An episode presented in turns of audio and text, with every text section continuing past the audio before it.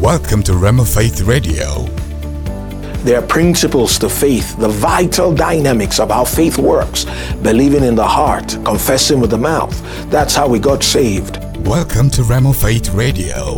Right now, let's join Reverend Talks with today's message the reality of our fellowship with the Father. Welcome once again to our broadcast where we've been teaching about the highest type of faith. And um, our text in Romans chapter 10, from verse 6 through to verse 10, the Bible says, The righteousness which is of faith speaketh on this wise Say not in thine heart, Who shall ascend into heaven to bring Christ again from above? Or who shall descend into the deep to bring Christ up from the dead? But what seeth it? The word is nigh thee, even in thy mouth and in thine heart. That is the word of faith which we preach that if thou shalt confess with thy mouth the Lord Jesus, and shalt believe in thine heart that God hath raised him from the dead, thou shalt be saved. For with the heart man believeth unto righteousness, and with the mouth confession is made unto salvation. However, it took Jesus to come to die be buried, be raised from the dead for us to have a legal basis on which we can exercise our faith. So, what we've been looking at is this legal basis of the word of faith, the death, burial, and the resurrection of Christ, the things that uh, are critical and are crucial for us to know so we could have a firm foundation for our faith. Now, we said this that Old Testament folks walked in faith. During the earth work of Jesus, people walked in faith. However, the Bible says in Hebrews 8 6 that Jesus is the, uh, is the high priest. He's obtained for us a better covenant established upon better promises. So, yes, we have a higher basis, a firmer basis, the highest basis possible, and that's the death, burial, and the resurrection of Christ for us to build a solid faith walk. First thing we looked at uh, in talking about how to walk in the highest kind of faith, we said the very first thing we must settle on is the integrity of the Word of God, the integrity of the Word of God. Then in the second, um, in this series, we talked about the reality of our redemption. We need to know that, that our redemption is not a mere creed, is not a mere dogma, but an actual redemption from the devil's dominion. And know that in reality. We also said that faith's confessions create realities. Praise God. The reality of our redemption. Then the third thing we looked at in the third in this series, we talked about the reality of the new creation. The reality of the new creation. 2 Corinthians 5:17. Therefore, if any man be in Christ, he is a new creature. Old things are passed away. Behold, all things are become new. So we said we need to know the reality of the new creation. And then the fourth thing we talked about is the reality of our righteousness. The reality of our righteousness. Our past has been remitted. We uh, can stand in the presence of God without a consciousness of sin, of guilt, or inferiority, as though sin never did exist. And then in the fifth in the series, we talked about the reality of the indwelling of the Holy Spirit. The reality of the indwelling of the Holy Spirit. So, this is the sixth in the series, and we'll continue to talk about this highest kind of faith. Uh, and these are truths, these are things we need to know, we need to study, we need to feed upon, and have them solidly built into our spirits so we can walk in the highest kind of faith. And today we want to look at the reality of our fellowship with the Father. The reality of our fellowship with the Father. And let's start with a word of prayer. Heavenly Father, we thank you for once again another opportunity for us to study the Word of God. Thank you because the entrance of your Word gives light, it gives understanding to the simple. Our minds are open, our spirits receptive. We trust that by your Spirit you'll open up your Word to our spirits so that we may grasp the reality of our fellowship with you. Thank you, Father. In Jesus' name, amen. Turn with me in your Bibles to 1 John. 1 John chapter 1. The first epistle of John and the first chapter. 1 John chapter 1 from verse 3 through to 7. 1 John chapter 1 from verse 3 to 7. It says that which we have heard which we have seen and heard, declare we unto you, that ye also may have fellowship with us. And truly our fellowship is with the Father and with his Son, Jesus Christ. And these things write we unto you, that your joy may be full. This then is the message which we have heard of him and declare unto you, that God is light, and in him is no darkness at all. If we say, if we say that we have fellowship with him and walk in darkness, we lie and do not the truth. But if we walk in the light, as he is in the light, we have fellowship one with another. And the blood of Jesus Christ, his Son, cleanseth us from all sin. And then I want us to look at 1 Corinthians chapter 1. 1 Corinthians chapter 1. And in verse 9. 1 Corinthians 1 9. It says, God is faithful, by whom you are called unto the fellowship of his Son, Jesus Christ our Lord. Now we can see that we've been called unto the fellowship of God's Son. We've been called to that. And actually, the heart reason for redemption was fellowship. Relationship without fellowship is like marriage without love. It's cold, it's insipid, it's lifeless. The heart reason for redemption is fellowship. Now, why did God create the entire universe? He created the universe because of planet Earth. Why did God create planet Earth? He created planet Earth because of his man Adam. Why did God create man and put him in that garden? Well, he created man because because of his father heart.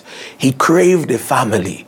He wanted fellowship. He wanted sons and daughters. He wanted a set of creatures he could fellowship with on terms of equality. So the essence of redemption is fellowship. Fellowship. In our text, 1 John 1, it says, That which we have seen and heard declare we unto you. Now, what's the purpose? That ye also may have fellowship with us. So we are to fellowship with the brethren. We're to fellowship with one another. And it says, and truly our fellowship is with the Father and with his Son, Jesus Christ. So we had a fellowship with the Father, we had a fellowship with the Lord Jesus. We also see in 2 Corinthians chapter 13 and in verse 14 where the Bible talks about the fellowship of the Holy Spirit, the communion of the Holy Spirit. So we, we can fellowship. We are to fellowship with the Godhead, the Father, the Son, and the Holy Spirit. We're to fellowship with one another. And most importantly, we're to fellowship with the Word. Because because our fellowship with the Word is the basis on which all others are built. That's how we get to know the Father. That's how we get to know the Lord Jesus Christ. That's how we get to know the Holy Spirit. That's how we get to know how to relate with one another. And uh, fellowship with the Father and with His Son Jesus Christ. And these uh, things write we unto you that your joy may be full. Actually, fellowship is the mother of faith, it's the parent of joy. It's the source of victory. Amen. When fellowship is at flood tide, then faith becomes a masterful, dominant force. Faith has no song when fellowship is broken.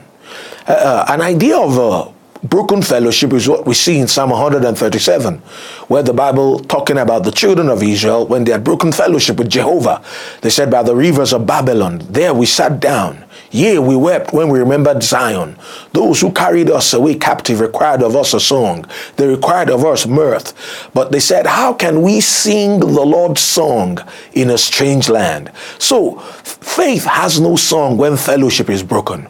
But when fellowship is at flood tide, then faith becomes a masterful, dominant force. Verse 5 says, This then is the message which we have heard of him and declare unto you that God is light and in him is no darkness at all.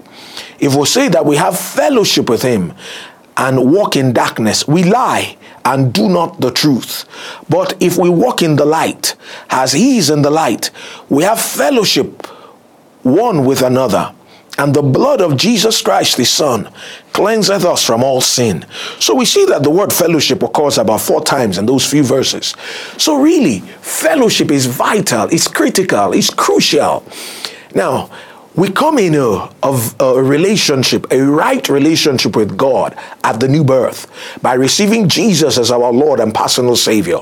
But then, once we're in that right relationship, God wants us to maintain fellowship with Him, to walk in close fellowship with Him. And how do we walk in fellowship with God? Basically, through His Word and through prayer. Through the Word and through prayer, by feeding on the word, by walking in the light of the word. Psalm 119, verse 130, it says, The entrance of thy words giveth light it giveth understanding to the simple. Notice it says God is light and in him is no darkness at all. The way we walk in the light is by walking in the word of God, by putting the word of God to practice, by feeding on that word and living out the word of God. And secondly, through prayer by uh, taking time to pray. We know that prayer is fellowshipping with God. It's joining forces with Him. It's carrying out His will upon the earth. And prayer really should be as uh, uh, as enjoyable as eating, should be as natural as breathing. Prayer it's critical, it's vital, and um, it's such a honor that God has granted to us to be joint fellowshippers with Him in carrying out His will for the redemption of the human race. That's the highest honor God has given to us. It's such a privilege to be able to feed on the Word and live the Word, and to be able to spend time with the Father, spend time in prayer Praise God. The privilege of fellowship. So, fellowship is vital. Fellowship is critical. We maintain fellowship with Him. And once we're in fellowship, once we are in that place of vital contact with God, then believing Him becomes a natural thing. We don't try to have faith, we don't try to believe. We simply act upon the Word of God. And um, acting upon His Word becomes just as easy for us as acting on the Word of a trusted friend because we've come to know him. You see, when you know somebody, and you actually know the person, and the person is a good person with good character and solid ability to uh, make good on their promises. Trusting a person like that is not a difficult thing. So when we are in that place of fellowship, then believing God comes naturally. It comes easily. We're not struggling to get faith. We're not struggling for faith.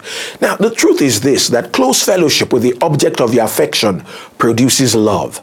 Uh, we see uh, that lying and dishonesty are the badges of this world. Folks are used to that kind of a thing. This nation trying to rob the other nation of, of blueprints, of um, uh, different things and all that. You see this company trying to get ahead of the other company. And we see those things all around. We see lying. We see those things in human nature. And if we're not careful, we get so accustomed to them that when we come up against the word of God that cannot lie, we're unprepared to accept it. Listen, God's word is truth. And by simply getting acquainted with our Father, getting acquainted with Him, getting acquainted with our privileges in the family through fellowship, amen, then trusting God just comes naturally. Now, do Christians sometimes break fellowship? Yes, we do. How do we break fellowship? By violating the law of love. We know in the new covenant there's a commandment in John 13, 34 and 35. Jesus said, A new commandment I give unto you, that ye love one another as I've loved you, that ye also love one another. By this shall all men know that ye are my disciples, if ye have love one to another. So love is the law of the new creation. In the Old Testament, they had the Ten Commandments. But in the new covenant, we have one commandment, and it's the commandment of love.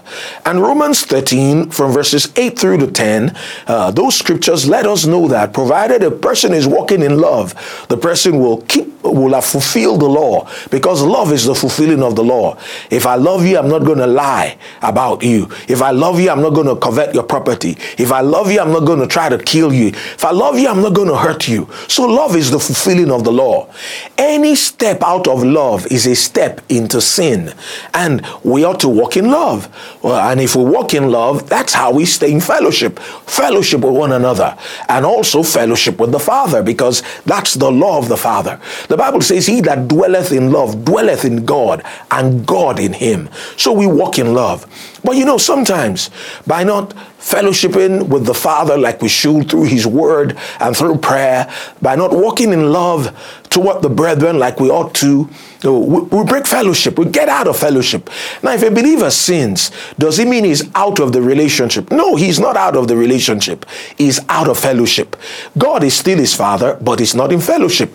Now, it's dangerous to live in in broken fellowship. It's a dangerous place to be. You don't want to be there because then you're in the devil's territory where the devil can attack you. And no Christian wants to be in that place. Now, if you take a step out of love, if you break fellowship, what should you do? You should get back in fellowship right away. First John 1 9, it says, If we confess our sins, he is faithful and just to forgive us our sins and to cleanse us from all unrighteousness. Now, what do you do if you break fellowship? You act on that verse of scripture. You go to the Father. Now, you're not telling him, you're not confessing it so that the Father will be aware it happened. He already knows it happened. But so you're not telling him so he can be aware. He's already aware. Uh, the word confess actually means homologeo, to say the same things. So you're saying the same things about those sins that God says about them. And what does God say about our sins? For one, He says they're wrong.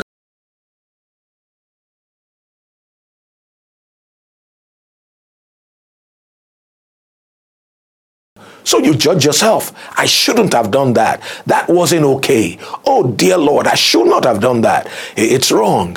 And then another thing God says about our sins is that through the substitutionary sacrifice of Christ, forgiveness was made available to the believer. So we simply appropriate forgiveness by confessing those sins. And the Bible says that once we do that, God does two things. He is faithful and just to forgive us our sins and to cleanse us from all unrighteousness. So he forgives us and he cleanses us from non righteousness. So our sense of righteousness is restored. Now, some people say that 1 John 1 9 wasn't written to the church, that it was written to the world. Now, why will God tell a sinner to confess his sins? If the way sinners get saved is by confessing their sins, then I've never met anybody who's saved. Because nobody has ever confessed all their sins. You couldn't remember them all. Look, there's only one sin the sinner is guilty of in God's sight, and that's the sin of not accepting Jesus. In John chapter 16, from verse 7, Jesus said, Nevertheless, I tell you the truth. It's expedient for you that I go away.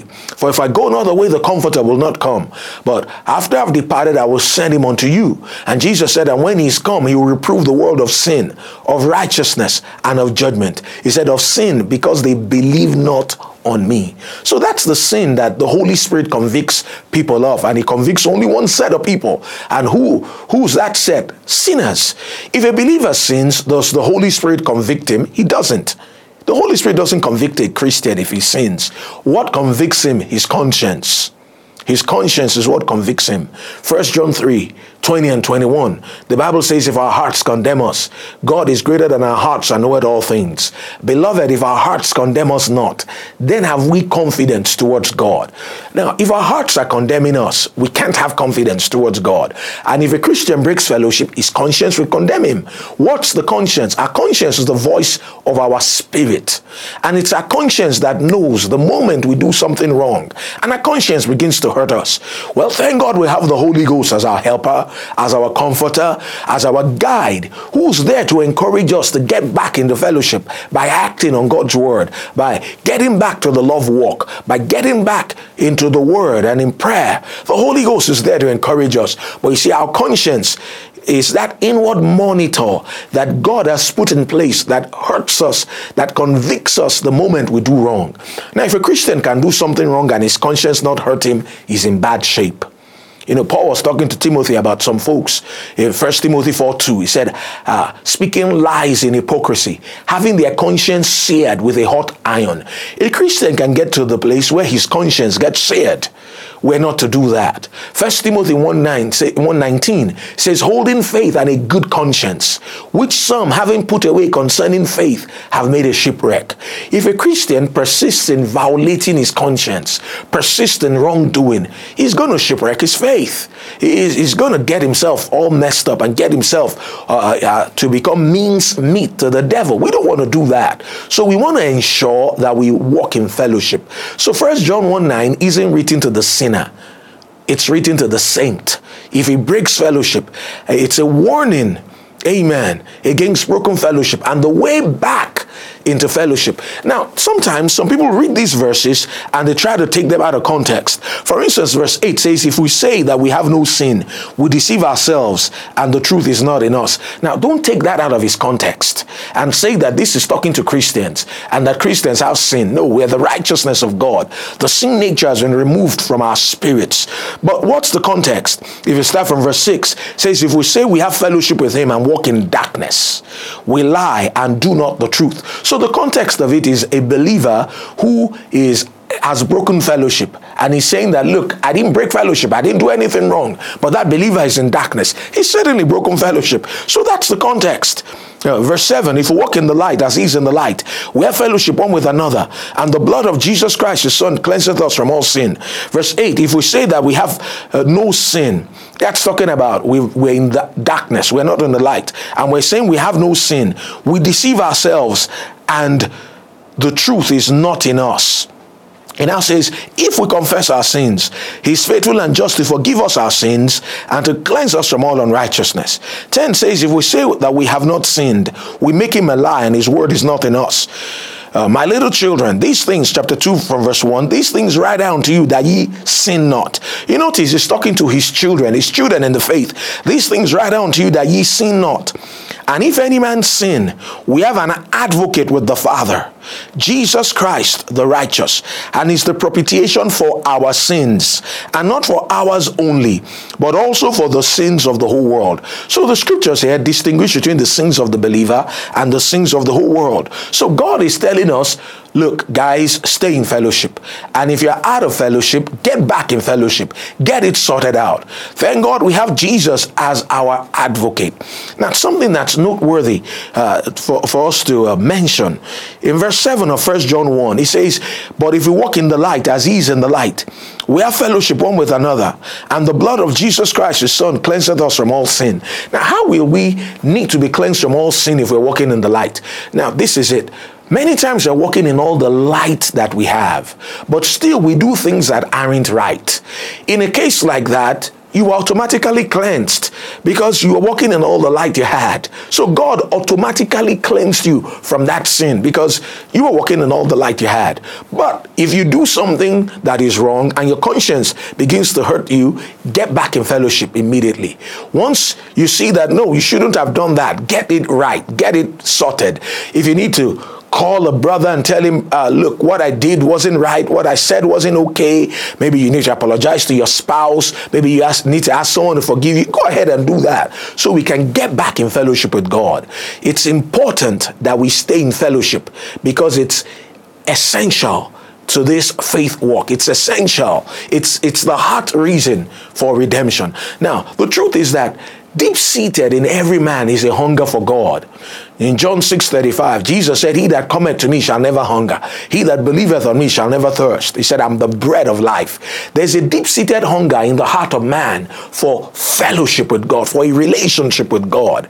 And a man will never know joy, will never know peace, will never know satisfaction until he comes into a relationship, a right relationship with God as his father. And that happens only as that person receives Jesus as their Lord and personal Savior. And once a person is in that relationship, the person is now to ensure that they maintain fellowship. Look, fellowship is vital, fellowship is key. God wants us to walk in fellowship with Him. It's just like the vine and the branches. Jesus said, I am the vine, ye are the branches. The same life that flows in the trunk of that tree flows in the branches. We are tied up to deity. We're in union with God. Uh, the new birth brought us in union with Him, and we're to maintain communion with Him as well. You see, our sufficiency, we're not sufficient of ourselves. Second Corinthians chapter 3, verses 5 and 6, to think anything as of ourselves, but our sufficiencies of God, who also has made us able ministers of the New Testament, not of the letter, but of the Spirit. For the letter killeth, but the Spirit giveth life. Because we are tied up to Him, He is our wisdom, He is our ability, He is our supply. Amen. Romans 8:31 says, If God be for us, who can be against us? Romans 8:37 says, Nay, in all these things we are more than conquerors through him that loved us. You see, we are tied up to him. We're in union with him. We draw our strength from him. We draw our wisdom from him. He is our wisdom. He is our righteousness. He is our sanctification. He is our redemption. Fellowship is critical, is important, and God wants us to walk in the highest type of faith by walking in close fellowship with the Father. Praise the Lord. You've been listening to Rhema Faith Radio, brought to you by the partners and friends of Rhema Nigeria. We offer training in God's Word and in the things of the Spirit for victorious Christian living and success in fulfilling ministry. Go to RhemaNigeria.com to find out more on how to become a student or partner of Rhema Bible Training Center Nigeria. Please call 081 01 166836. The number again 081 01 166836. Kenneth Hagin's Rhema Bible Training Center Nigeria is here just for you. Experience many moments that set you free and empower you for a victorious life at Rhema Nigeria. Our impactful classes and curriculum has helped thousands of people like you, professionals, business people, those in the academia, as well as those in full-time ministry to maximize their vocation and calling. Due to the current restrictions of COVID 19, if you start your training with us online now, you can complete your entire program with us online if you so desire, even after we return to on site classes. This offer closes 30th of September, so hurry up! Enroll with RBTC today. To enroll, visit RhemaNigeria.com forward slash apply online forward slash. Don't miss this opportunity to start and finish online only if you register before September 30th. Call us today on 081 01 166836. The number again 081 01 166836. Kenneth Hagin's Rhema Bible Training Center Nigeria is here just for you.